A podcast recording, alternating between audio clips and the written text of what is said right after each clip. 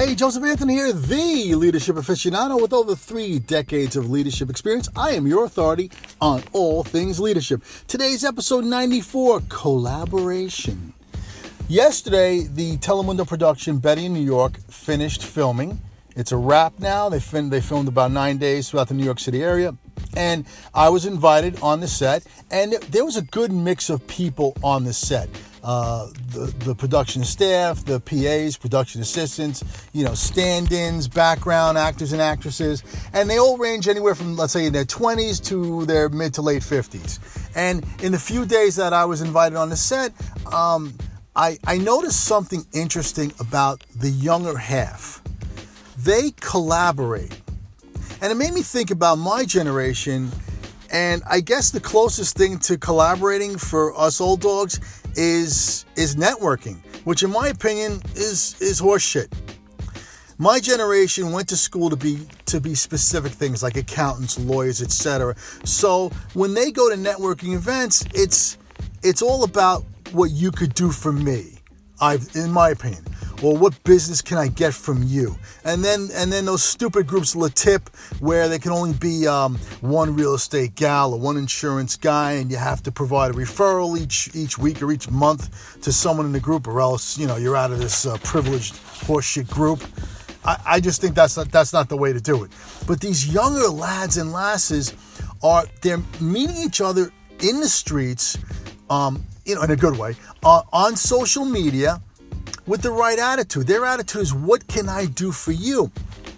For example, on this set, there was a production assistant by the name of Sam, young guy, hardworking guy, clearly leadership material. Um, you know, he's working his way up to, you know, I guess a, a, a, production assistant manager of some kind, and I, I think he may have even been responsible for some people under under him.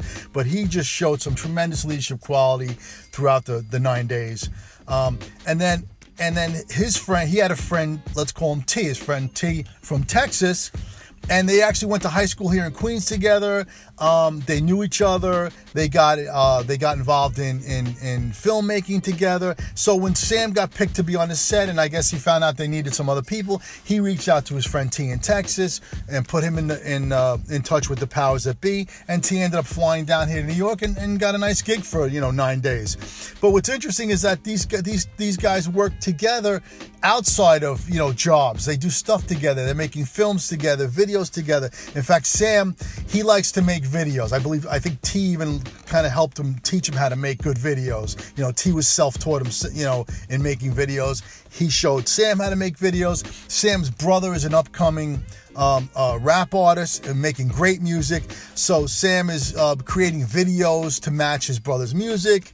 You know, T's doing videos in Texas. T's into you know nice race cars and whatnot. And he's with a group of guys there, and they're making videos together to help promote each other. And and these guys actually started a, a YouTube channel. Call it's called Blacklisted Crew, and you got to check it out. Some really good stuff on there. And they're all basically collaborating together and helping each other out. You know, if, if some guy, some young guy or girl is is looking to make videos, he or she hooks up with another young guy or, or gal that's making music. They get together, so all their productions are being seen.